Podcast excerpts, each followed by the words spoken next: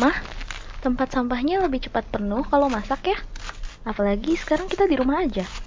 Iya juga. Kata ibu tetangga, bagusnya dikubur sih, Dek.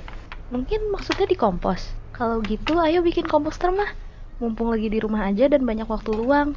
Iya, kalau di rumah gini banyak hal yang bisa dilakukan untuk hidup minim sampah. Betul mah. 50% sampah di TPA itu asalnya dari sampah organik seperti sisa makanan. Kalau makin ditimbun nanti akan menghasilkan gas metana yang bikin TPA meledak. Jadi lebih baik kalau dikurangi dari rumah dengan cara mengkompos. Oh, pinter kamu dek. Ini makanan sudah jadi. Yuk kita bikin komposternya.